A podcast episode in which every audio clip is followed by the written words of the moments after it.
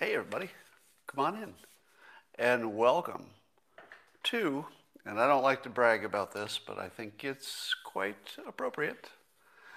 Uh, yes, it's true, I'm the first heterosexual bald man to host Coffee with Scott Adams. First one. And my critics are saying that uh, it's stunning and brave. I think it is. Um, and it takes courage. Takes courage to do this. And if you'd like to enjoy it to its fullest capacity, all you need is a copper, a mug, or a glass, a tankard, chalice, or stein, a canteen, jug, or flask, a vessel of any kind. Fill it with your favorite liquid. I like coffee. Join me now for the unparalleled pleasure of the dopamine hit of the day, the thing that makes everything better. Except the lockdown. It's called the simultaneous sip, and it happens now. Go.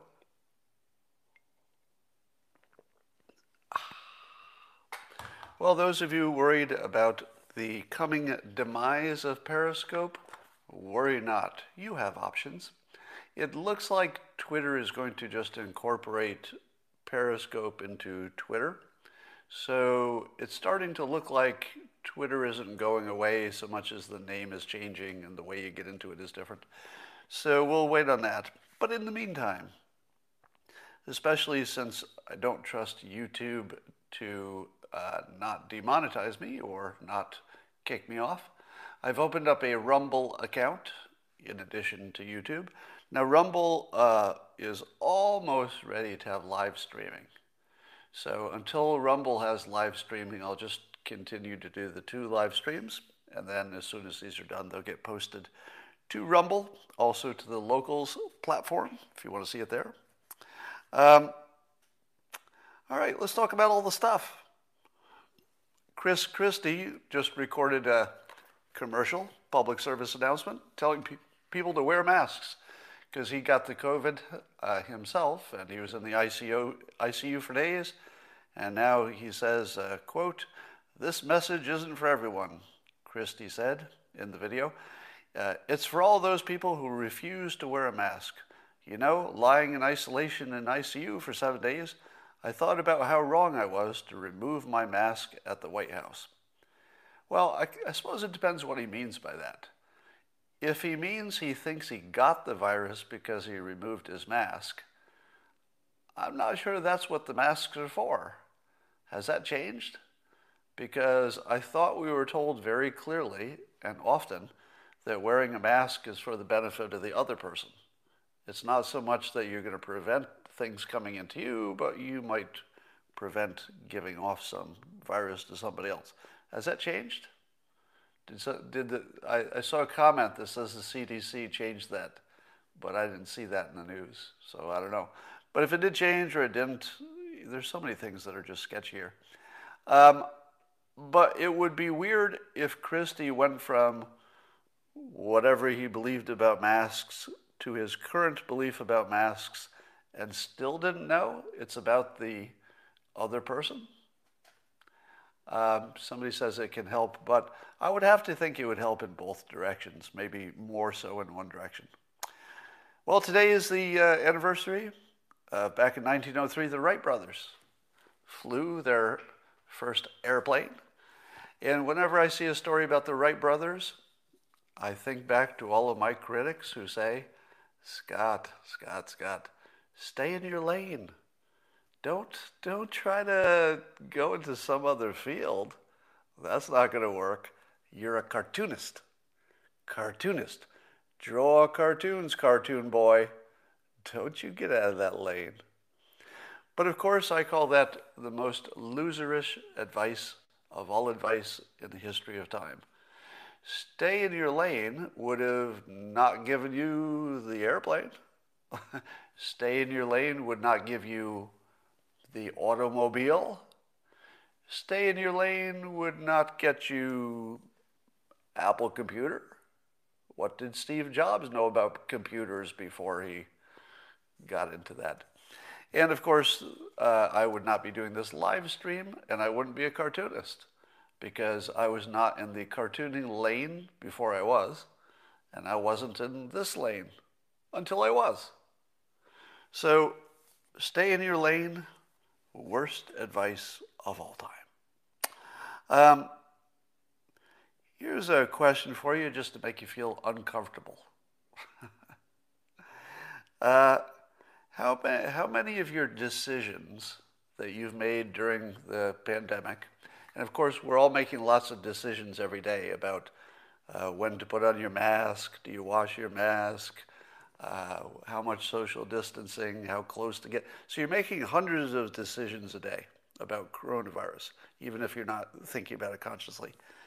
And uh, here's what I'm wondering there are a lot of things that we do where we say, you know, I'm just going to take a little extra chance here. Uh, you know, I'm going to cut a corner. Correct me if I'm wrong, but the only reason that we think we're being ethical when we cut a corner is because we don't know who would die, right? If we knew, uh oh, if I don't put my mask on to talk to my next door neighbor, if you knew that would kill a guy named Bob, you wouldn't do it if you knew. but because you don't exactly know if talking to your neighbor is going to spread it one way or the other, which will get to somebody's grandparents, which will kill Bob, you just have no way to know the chain of cause and effect. But that doesn't make you less responsible, does it? It just makes it harder to know who did what, that caused what. And so I had this experience the other day. Uh, without getting into the details, I had the experience that you have every day, which is there was a thing I could have played safe, but it was a little inconvenient, and I didn't maybe didn't want to. It's not that I didn't know that there was a proper way to go about this thing. It doesn't matter what it is. I knew what the proper thing was. I just cut a corner. I, I made a decision that in this one case, I'll just cut a corner. The only reason I can do that is cognitive dissonance. That my brain turns off and I no longer think in some kind of a social way that what I'm doing is part of saving lives. Just because I can't trace my specific action to a specific death, I tell myself, well, it's not being, I'm not being unethical. I'm just cutting a little corner here. Nobody's even going to know the difference.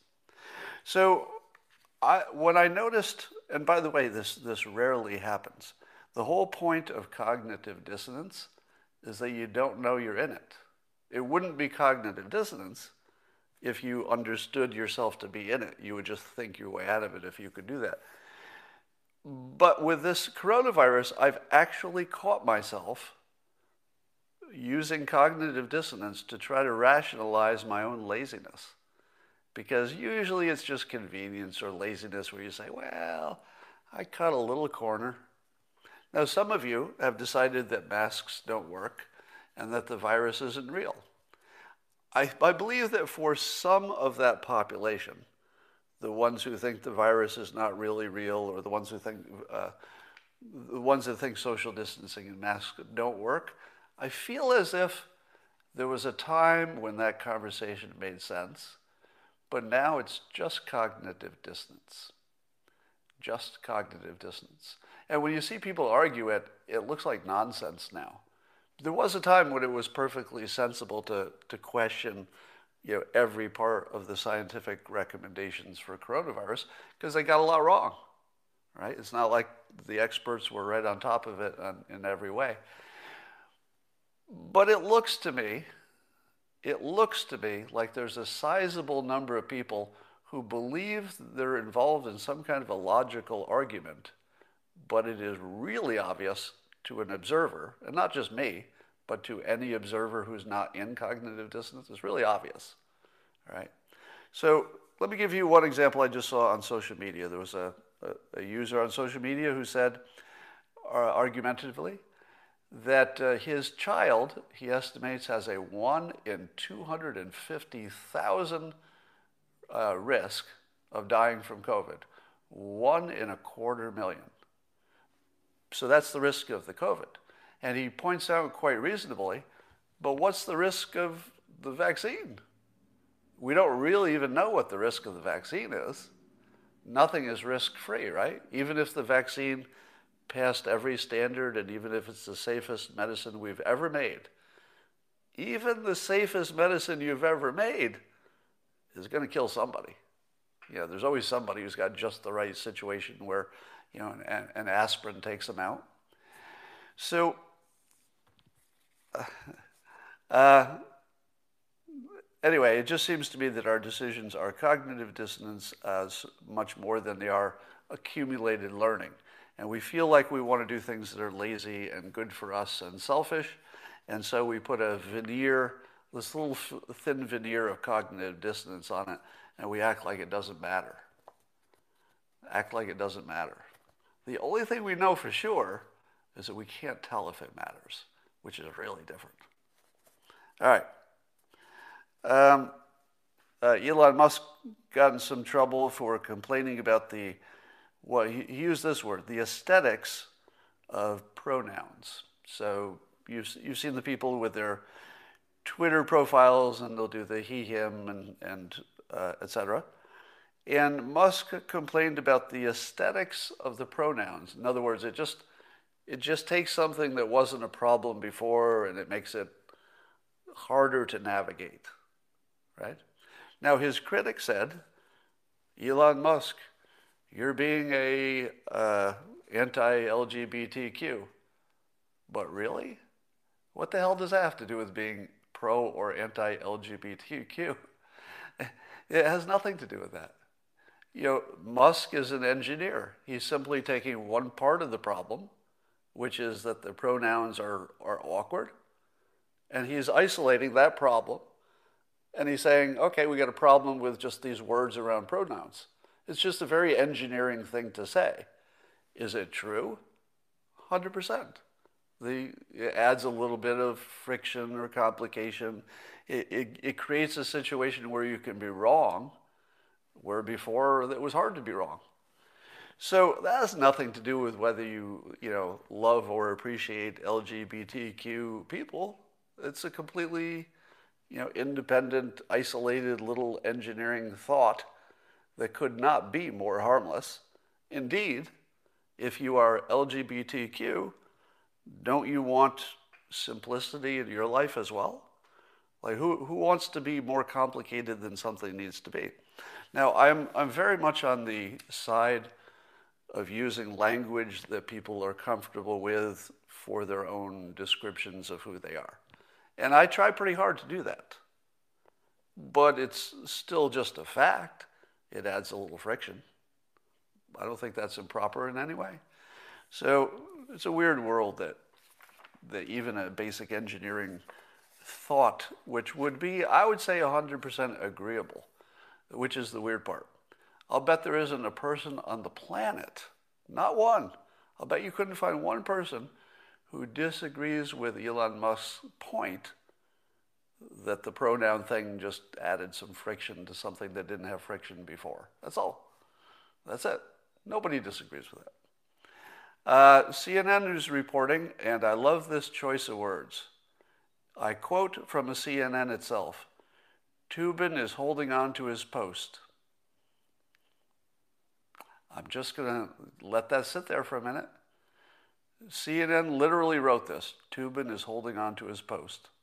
Now, as you know, uh, I am a vocal supporter of Jeffrey Toobin keeping his job or jobs, uh, despite the fact he made a he made a humorous mistake on Zoom by pleasuring himself, not knowing that his camera was still on. Now, you don't have to make any excuse for, or you know, you don't have to apologize on his behalf for anything he did. A mistake is a mistake. But it was a mistake with no victim, and it was also a completely understandable mistake. I mean, literally this morning, this is not a joke. Literally minutes ago, I accidentally hit the live button on uh, YouTube. You know, 15 minutes before I wanted to go live, I just hit the wrong button. So I was literally live on camera to the entire planet. I mean, at least they have access to it if they wanted. I was live on video to the entire planet for about five seconds before I realized what I'd done. I mean, how easy is it to make that mistake? Now, as it turns out, I was not holding on to my post, if we may say it that way. So I got off easy, so to speak. But I don't want people losing their job over a little silly, dumb mistake over the course of a successful career like that. It's just wrong. So, as much as I dislike just about everything Jeffrey Toobin's ever said on CNN about Trump, uh, I fully support him keeping his job. And anybody who has a similar situation has nothing to do with politics. It's just being human. I mean, let's give each other a frickin' break. You know, let's give Elon Musk a frickin' break for a reasonable opinion. There was nothing, no mistake there at all. And let's give Jeffrey Toobin a frickin' break. Give him a break. It was a mistake. It's not like he even argued the point. He never argued the point. Accepted it like a man, took his lumps, took his embarrassment. He just sucked it up and just, uh, that's all I'd ask from anybody. All right, enough of that. I'm finding that uh, there are more artists coming out to troll me than usual. You know, it's sort of a running joke that when an artist comes at me on Twitter, it's usually the dumbest take. Almost always, it's the dumbest take. And usually they just come with insults and no, no reasons or points or anything. And so I just do hashtag artist, and that's my only reply. Because later you'll be able to search for hashtag artist and you'll see all the dumbest comments from all the artists. But as I was doing that today, I thought to myself, you know what I'd really like as a, a filter on Twitter? I would love a filter by talent stack, just as an option. You know, uh, Jack Dorsey was talking about one of the things Twitter is looking at seriously. I don't, I don't know, you know, where that's at status-wise, but they were looking seriously at letting users have control over the algorithm. So you would be able to have one kind of algorithm. Maybe I could just turn it off. Maybe there's a modified one for somebody else. And I like that idea and concept. But here's a filter I would love to see. I would love when people are onboarded onto Twitter that, and this is not practical, so this just is conceptual. I would love if people who signed onto Twitter would uh, self identify what skills they have. So I might say, you know, I've got a degree in economics and blah, blah, blah. And then that would give me the ability to filter out all artists because I would do that. If I had an option to never hear again from anybody whose primary job is artist, unless they also had, let's say, a second degree or second talent, which would be picked up, you know, when you signed up. Uh, I'd like to be able to just turn off all the comments from people who are artists because they don't add anything. anything. There's no value at all from the artists because they don't understand the topics. They, they're adding noise and unpleasantness without anything valuable. Now, if you say to yourself, but Scott, Twitter is mostly about things that are, you know, like that. To which I say, not exactly because there's lots of you know ugly disagreement on Twitter, but that's also part of the fun. And in that ugly disagreement, often you can get your mind changed. You can learn something. Somebody will point to a useful link. Somebody will frame things in a way you hadn't thought of it before. Generally speaking, Twitter does have the ability to change opinions. I, I would say my opinion on lots of stuff has changed just because somebody smart came in and said, oh, you forgot about this. And then I'll say, oh, yeah, okay, changed my mind. But I'll tell you what never happens, not even once. An artist changed my mind. I don't think it's happened. And I, I, mean that seriously. I don't think it's happened even once. So I'd like the option of just turning off all the artists so I can't see them, unless they have additional skills. Um, all right, uh, so I told you i have moved my videos to Rumble. I forget if I told you that uh, Rumble will have live streaming. It just doesn't have it yet. So just look for that later. Um, Oh, I think I was, yeah, never mind. So it looks like our intelligence people are telling us now that Russia not only hacked a number of uh, critical U.S. systems, but they might be so deeply into a lot of our important systems that you can't get them out, which is the thing. Because first you get in there with your malicious software, but once you're in, you can move things around and make changes so that you can be there forever without being identified. So it's possible we might have to throw away all the software of like all, the major systems because they're all really tainted. Now here's the question. With this massive alleged Russian uh, access to our systems, what have they done that we could identify as damage? Well, they've apparently interfered with the election, but we don't even know how much. You know, in 2016, they also interfered with our election, but the interference, if you added it all up, it wouldn't have changed, I don't know, one vote, I don't think. So it was fairly trivial. And so I ask you this they have all this access, but they don't seem to be using it, at least directly, in terms of you know, attacking the country and taking it down. Maybe they're stealing secrets or whatever. But here's my take on this. I heard, heard some people online who don't know how the world works saying that the Trump administration must have done a bad job in cybersecurity because Russia got into everything. I don't feel like that's a thing. I don't feel like it was a possibility that the US government could have protected all of our technology systems. Is that a thing? I don't think that's a thing. I think if it's technology, it's hackable. And if it's a state hacker, if it's not just somebody in their basement, but it's you know, an entire nation with lots of patience, they'll wait 10 years to you know, get into a supply chain situation. There's nothing you can do to stop that. It's not stoppable. So, what do you do if you can't keep them out of your systems? Well, I'll make an assumption that I feel is fair.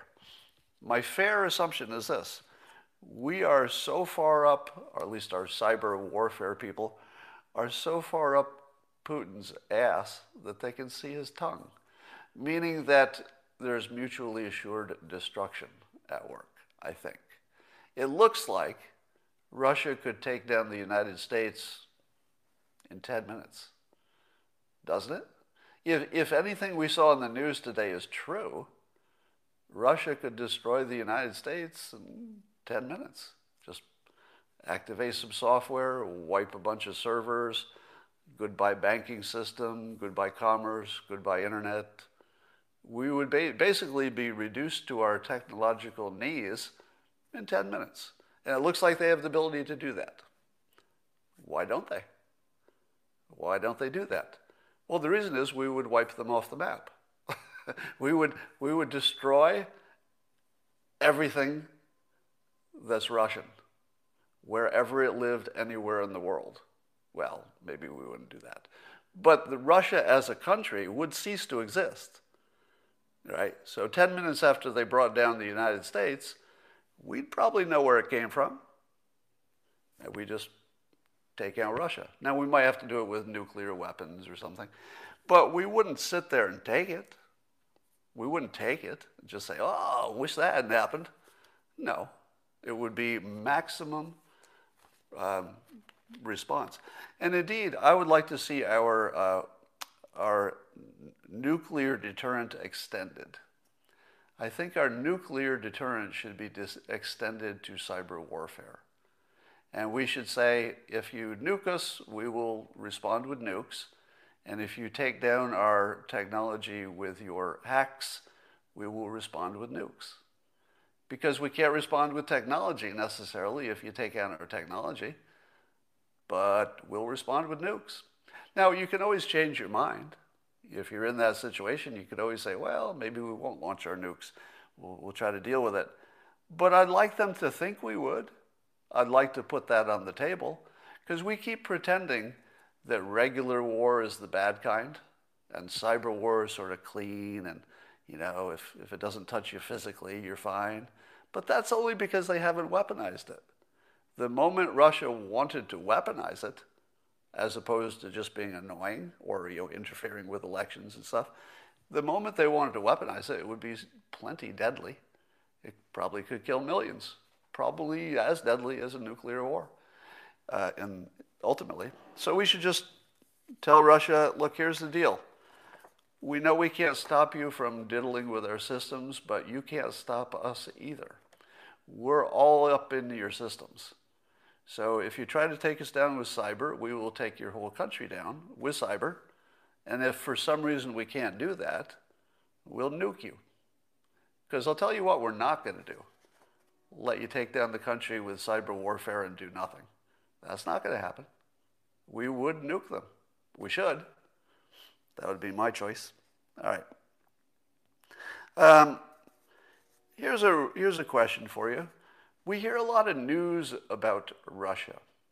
So there was the news about the uh, dissident who was poisoned, allegedly, by Putin. And Putin says that's fake news. Putin says if we tried to kill him, he'd be dead. And Putin says, if I were trying to kill him, why did I immediately, immediately allow him to be taken from, uh, I guess he was in, uh, where was he, in Siberia or something? But Putin gave him permission, the, the wife, I guess, to take him to Berlin for treatment immediately. Would Putin let the guy he poisoned out of the country to be cured if it were his choice? And it was his choice. It, it took Putin to say, yeah, you can take him to a hospital in Berlin. Why would he do that? Now, it could be, let, let me give you a reason. It could be that the, um, the threat of poisoning is all he needs, right? He doesn't really need the guy to die. He probably just needs the guy to know that next time he's not going to be so lucky. And he probably needs other potential dissidents to know, well, he didn't die, but he got really close. So Putin is probably just as well off whether he succeeded or he got really close to succeeding. It looks, looks about the same as a warning. But I ask you this question. Given that we know that all the news about the United States, the political news, is fake news, I'm exaggerating a little bit, but if you look at the amount of news in the United States that is just unambiguously fake news, why would you think any news about Russia is true? Where does that come from? Who exactly gives you the news about Russia? Well, you know, the media. But how much of it is true? What if Putin did not poison that guy? it's possible, right? Like we, we all take it as we take it as a certainty that because our news has uniformly reported that Putin is almost certainly behind this poisoning and other ones like it, we accept that that's probably true. But wouldn't it be weird if the only news that's true is about Russia? You see where I'm going with this, right? This is like the, uh, the Gell-Mann effect, where if you're looking at your expertise as reported in the news, you know that the news is fake because you're an expert on that subject. But then you don't know that about any other topics, so you think, well, maybe those other topics are better. We're doing the same thing with Russia. We're looking at our own news, any news about US politics, and we know it's all fake. But the moment it's about Russia, oh yeah, that's, that's pretty reliable. Yeah, Putin's a poisoner. Now, I believe he did it too. But do I believe it because it's smart? Do I believe it because of the evidence I've looked at? Or do I believe it just because I was told to believe it? Think about it. The reason you believe that Putin poisoned anybody is that you were told to think that. It has nothing to do with your own senses of you know, your, your own sources, your own wisdom, anything. You were simply told he did it. And again, I believe he did it. But my belief is so disconnected from reason that I'm aware of it. That's pretty bad. you know, usually we're, we're doing irrational things, but we think at least we're being rational. Here I'm doing a 100% irrational thing right in front of you. I'm doing it with no shame. It is my opinion that Putin was behind those poisonings. Here's my good la- rational argument for it nothing. Nothing. I've only been told that by a media that I know not to be reliable. That's it. That's all I know. Why do I believe it? And yet I do. That's scary, right? I do believe it, but I shouldn't. And I can feel that I can feel that uh, duality in me because they can't both, you know, be smart. All right. Um, so there's that. Uh, so apparently we've got uh, lots of evidence that China was trying to influence our elections. So we've got Russia was trying to influence our elections, in addition to getting into our other critical systems all over the country. We see that, at least reportedly, China and Iran were both into our elections trying to influence them. Now, here's the interesting question. Let's say it's true that Russia, Iran, and China all were trying to influence our election. What direction were they trying to influence it? are, they, are they all on the same side? I'm a little bit confused about this because I would think that China would like Biden right? Fair assumption. I would think that Russia maybe prefers Trump. I don't know, but maybe. Or maybe they don't think there's much difference. I don't know. Uh, Iran probably prefers Biden, you would think. But what do we know about Putin? So, did Putin, Iran, and China all decide they're on the same team when it comes to influencing our elections? Or or is it possible that the outside influencers canceled each other out? I mean, roughly speaking, it wouldn't be exact. I don't know. But we have this weird situation where this thing that was designed to be a, you know, a democratic process within the context of a republic, it turns out that your vote is the least important variable in the entire election and all of our votes.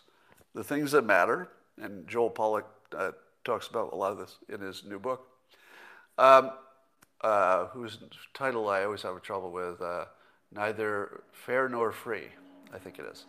Um, and it talks about if you look at the media propaganda, you look at the rules changes and the shenanigans with the rules, you look at uh, gerrymandering, you look at uh, the, the rules changes about how the votes were counted, you look at the non transparency of the vote itself, and you just go down the line, and the, the, the variable that's the smallest, and then throw in the foreign interference, et cetera, and the smallest variable is the vote.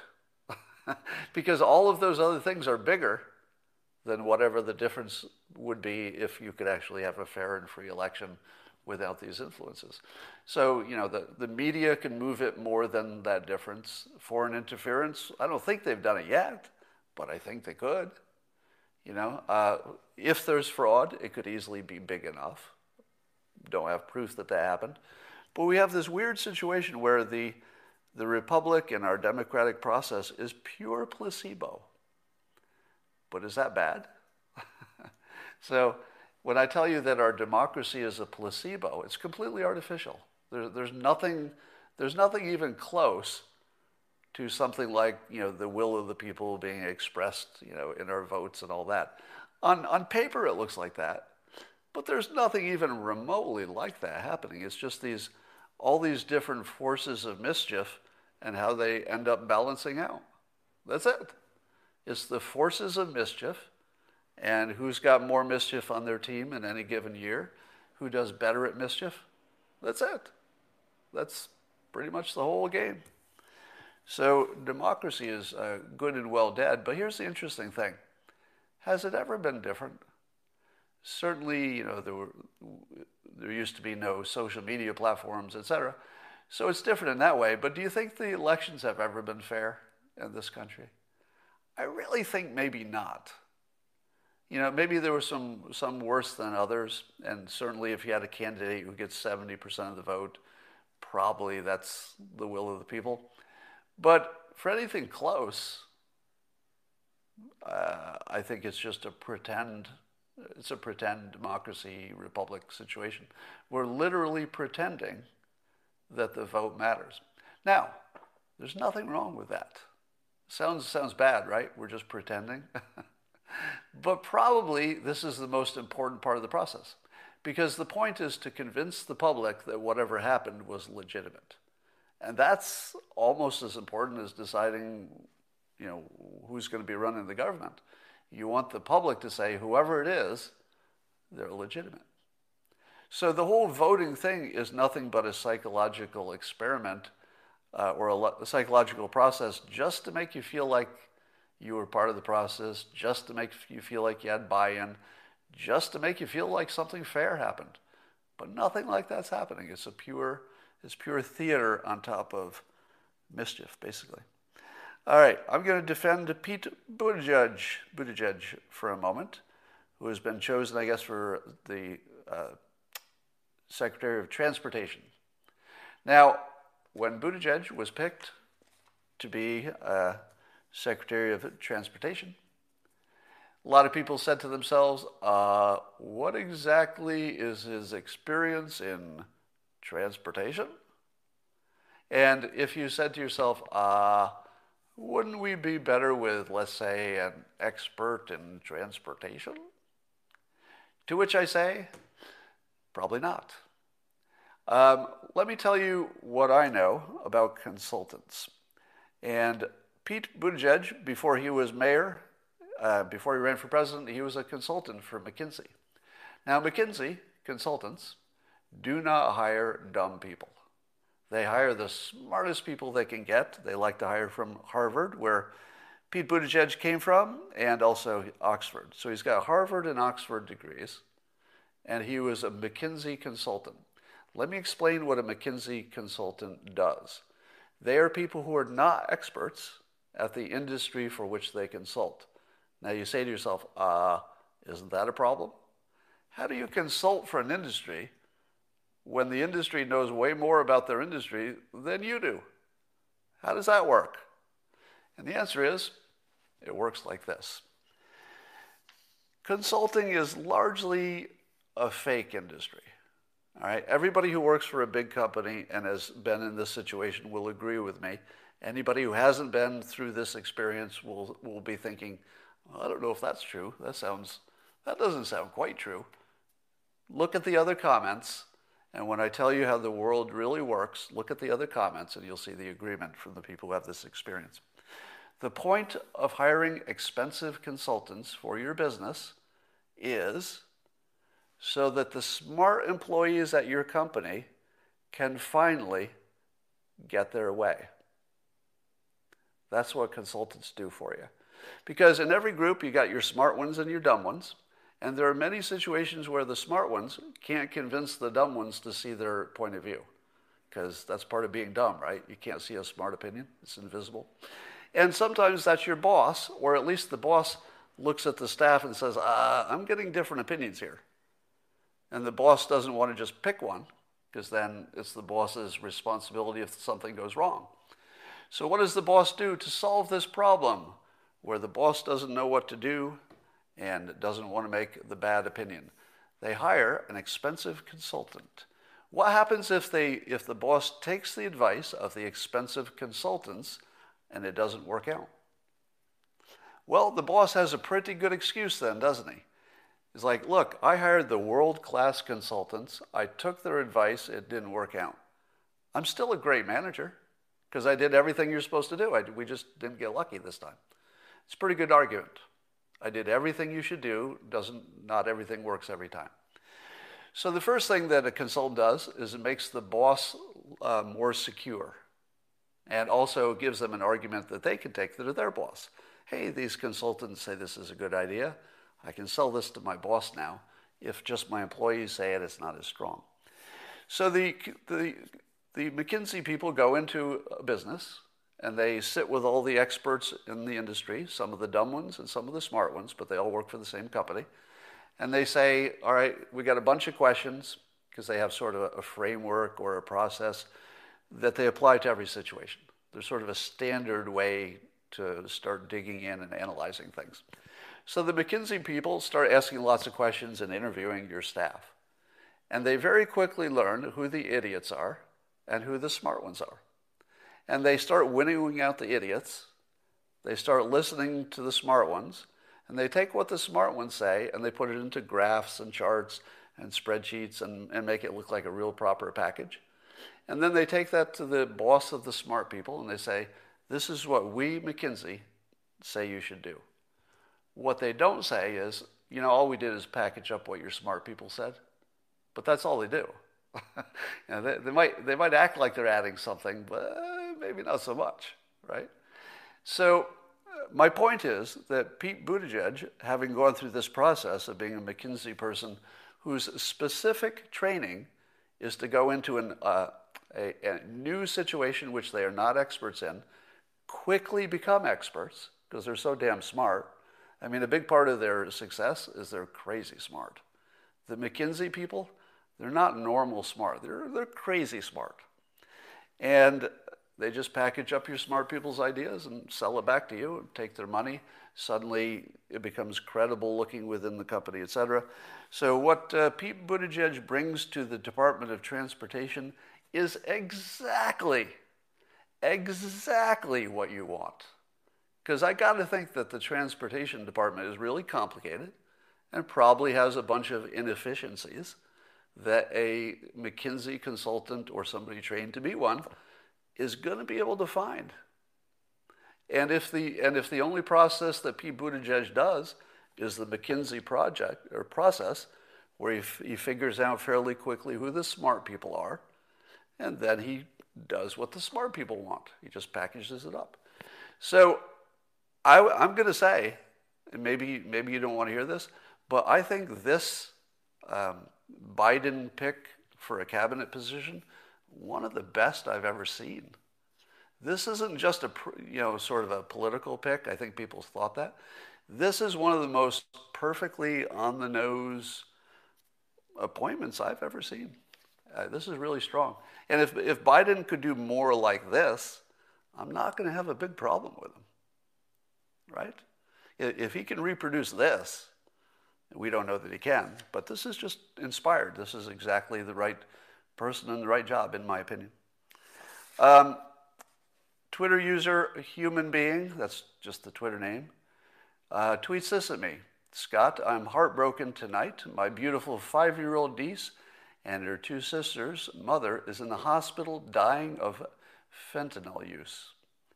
Please send an extra loud and angry fuck you to China for me tomorrow. Happy to do it. Happy to do it. China, fuck you. And China, you are my enemy. You're not my nemesis. You're not my adversary. You're not my competition. You're my fucking enemy. And we, we should treat it like that. So fuck you, China, for killing my stepson, and fuck you for what you've done to uh, human beings' family. You fucking fuckers. All right. Uh, one of my big pleasures on Twitter is watching uh, Andreas uh, Backhaus destroy people's uh, data related claims. it's, re- it's really entertaining. So somebody will tweet, look at my graph. It proves something about Sweden or masks or something about coronavirus. And it takes approximately 10 minutes for uh, Andreas to come in and say, and the reason you got this wrong is, and what's funny about it is he uses only public sources. So Andreas is debunking you know, one thing after another using nothing but stuff you can Google. it takes him 10 minutes, and he's debunking like 95% of everything you see posted on, on Twitter. And when you read the claim and then you read the debunk, the debunk always looks stronger. Right? I don't know if that's just because debunks always look stronger. But uh, watching him demolish these uh, claims on Twitter is just really fun. You should follow him. Andreas Backhaus, B A C K H A U S. Um, I've seen people speaking of claims. Oh, one, one of the claims he was debunking is that, uh, that the Sweden uh, total death, not just the pandemic deaths, but the total deaths in Sweden are actually not so bad. Uh, and he debunked that in two minutes. Um, Here's another thing I would like to debunk. So I've seen a number of tweets and analyses, and I believe there was an expert who's, who's uh, testified to this, that if you looked at all the anomalies in the election, presidential election, that the odds of all those anomalies happening and Biden still being the president would be one in a quadrillion or whatever it is. And I don't think you can calculate those odds. Here's why. You can calculate the odds of things that are very similar. Uh, you know, of course, it's just the odds. You can't know what's going to happen. But I think if, let's say, if the last election were two normalish candidates in a normal year, you could pretty much say that maybe things about that would be similar the, the next year. But if you have a situation that's completely unique, I don't think you can calculate the odds, can you? And the completely unique part is Trump. You throw Trump into the election cycle, and suddenly none of the rules and none of the history and, and everything you thought before, none of it holds. Now, if you have something that just changes the nature of the situation so much, how do you calculate the odds of something that's never happened happening? And I feel like it's just magical thinking that we could know the odds that Biden would win in the context of, say, uh, bellwether states that didn't go the way you would expect them to, and counties that reliably go one way usually but didn't this time. I, I just feel like it's not calculable. And I guess if Andreas, if you're if you're watching this, I'd like your opinion on this. I feel like it's nonsense. I feel as if this was just a one-off situation. There was nothing like Biden running against Trump. Just never been in this situation. So everything you can say about what that would have looked like before, even with you know similar voting patterns of Democrats and Republicans in certain areas, even with all that, I, I feel like it's just too different. So I discount all that. Um, there was also a story that China owned some part of a company that owned part of Dominion. Do you remember that story? Did you all see that? I feel like that's, uh, I think I saw that that's debunked as well. And that the nature of the ownership of those countries was, or companies was just misinterpreted. So I feel as though the China has some interest or ownership in the Dominion voting system. I think that's fake news. Now, let's do a little uh, recap. How many claims have you seen about coronavirus, for example, uh, that turned out to be, you know, true or fake? And this is one of those times where it's good to look back and see how many times you were right. How many times did you say, ah, I hear that's in the news, but I think that's fake? And how many times were you right? Or vice versa. You thought, maybe you thought uh, masks don't work, but then you're convinced that they do, so you change your mind. How many times have you changed your mind uh, during the coronavirus? Because I would say I have. I'm pretty sure I've changed my mind on a number of things. Um, somebody says, I'm seeing in the comments that China owns 75 percent of something in an investor form. So the the debunk to that, uh, yeah, there's I'm reading in the comments now. UBS 75 percent, China's 400 million to Dominion. Yeah, I think that that's uh, simply a misread of the bank's role. I think the the bank just did a transaction. I think that's the whole story. So I believe the real financial people looking at that story have debunked it. That's just what I think. All right. Um, here's, here's the uh, prediction that I made in the beginning. I told you that uh, 95% of the specific claims you hear about the coronavirus would later prove to be false. Uh, also, 95% of the election fraud claims would prove to be false. But let's just talk about the election. Uh, wouldn't you say don't you think it's fair to say that 95% of the election fraud claims, specific claims, wouldn't you say 95% of them have been debunked? Pretty much exactly like I told you was going to happen. Now, the other 5%, I wouldn't say they're necessarily confirmed. They might just be, you know, not yet debunked. Um, but it is completely compatible. I've seen the people say no. All the people who say no are wrong. If you were just if you were to just make a list, just a list of all the claims, and then you check the list for a debunk, you would find that 95% of them have a debunk that's stronger than the claim. Now, hold on. I know I'm getting, getting you too angry here.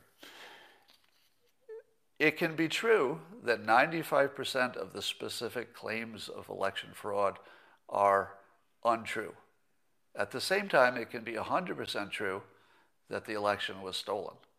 Do you get, do you understand there's no conflict there? there you could have a 100% chance that the election really was stolen, while no conflict with the fact that 95% of the evidence is not real. Right? There's no conflict. In fact, that's exactly what you would predict. You would predict exactly this situation, and I did. I predicted in public exactly this situation, which is that the most of the claims would be debunked. And that's because of confirmation bias. So once you get it in your head that there's something here, you see it everywhere. So confirmation bias is very predictable. It, it was obvious that there would be more false claims than real ones even if real ones exist. It's also obvious that if you have a system that can be uh, you know, gamed with fraud, and the payoff is very high if you were to get away with it, of course it happened. There isn't any doubt that it happened. It's just as hard to prove. So, you know, the election isn't going to be changed. But somebody said you predict both sides of everything. Are you fucking stupid? you predict both sides of everything. Are you, are you, are you uh, intentionally trying to be the dumbest comment on here? Because I just told you that those two things are not in conflict. That's really the whole point. So your comment that I, I predict both sides of something is really fucking stupid. If you were listening. All right. Um, did, did I seem a little triggered right then? Have you noticed that in the holiday season people get a little tense? you know, you, you can uh, you, you, can get wound up pretty quickly. Um, like Spygate, which one was Spygate? I don't even remember what Spygate was. Uh, somebody says 95% of claims could not be proved. Not that they're true. No, I'll say that 95% have been debunked. So uh, I, I hear what you're saying, but I, I disagree with it. All right. You are very wrong, say people in the comments. Totally wrong. uh, so there's a separate issue, as I'm being prompted in the comments. It is true that the courts have not ruled on a lot of the specifics. That's not quite what I'm talking about. I'm talking about if you go to Twitter and you see any claim whether it got into a court case or not, you will see a debunk 95% of the time. That's pretty good. All right. Uh, so, so Bitcoin's still going up? Somebody said. Let's see what our Bitcoin situation is here. Oh my God. Bitcoin is really going up. Okay, cool. I was going to do a uh, special class on investing, some investing stuff, but I haven't decided whether to do that yet. All right, that's enough for now. I will talk to you later. And YouTube people, got a few more minutes with me. What's Trump's next move? Uh, my guess is he's looking at all of his options for the next four years and probably hasn't decided yet. All right. I guess that's all for now. We'll talk to you